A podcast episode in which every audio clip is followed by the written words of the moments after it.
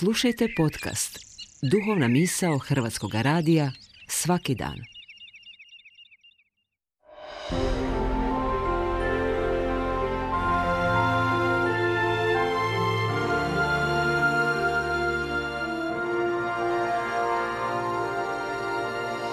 Duhovna misao. Urednica je Blaženka Jančić.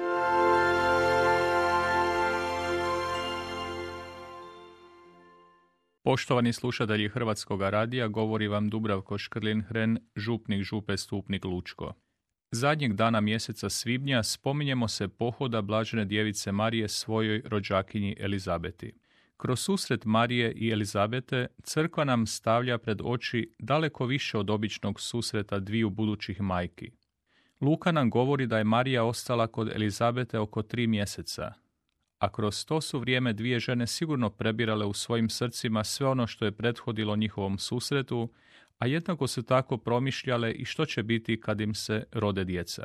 U evanđelju čitamo da je Marija pohitala u Gorije, u grad Judin, a riječ je o mjestu Ain Karim, nedaleko od Jeruzalema.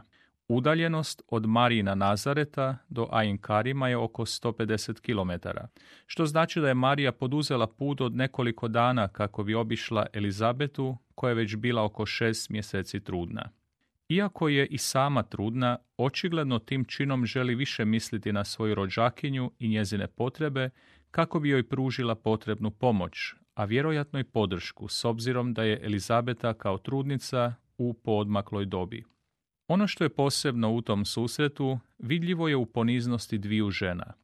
Marija zanemaruje svoje potrebe i poteškoće da bi otišla pomoći Elizabeti, a Elizabeta izriče svoj blagoslov Mariji i ne postavlja se iznad nje, iako je po godinama znatno starija. U tom je pohodu uočljiv pogled pun vjere u događaje koji su iza dviju žena. Pogled pun ljubavi, međusobnog poštovanja i zahvale Bogu u sadašnjosti, te pogled pun nade i predanja Božoj volji u budućnosti. Obje su tako s vjerom prihvatile ono što im je navješteno prije začeća njihove djece i spremno su odlučile u potpunosti prihvatiti Božju volju.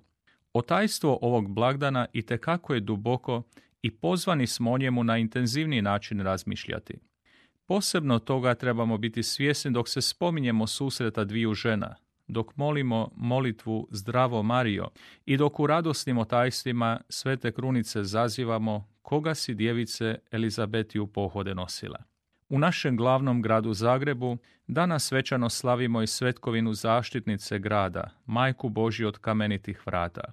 Koliko su pohoda pobožni vjernici ostvarili prema kamenitim vratima, koliko je molitava izrečeno, koliko je svijeća upaljeno, koliko je koljena dodirnulo kameno podnožje oltara i koliko je sklopljenih ruku bilo usmjereno prema slici nebeske majke.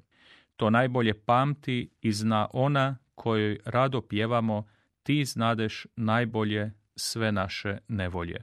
Misleći danas na našu bolesnu, stariju i nemoćnu braću i sestre, pridružujemo se mislima i molitvom svima koji danas nebeskoj majci radosno pjevaju O mila majko nebeska, ti zaštitnice bjednika, slušaj naš glas, pogledaj nas, svima nama izmoli spas.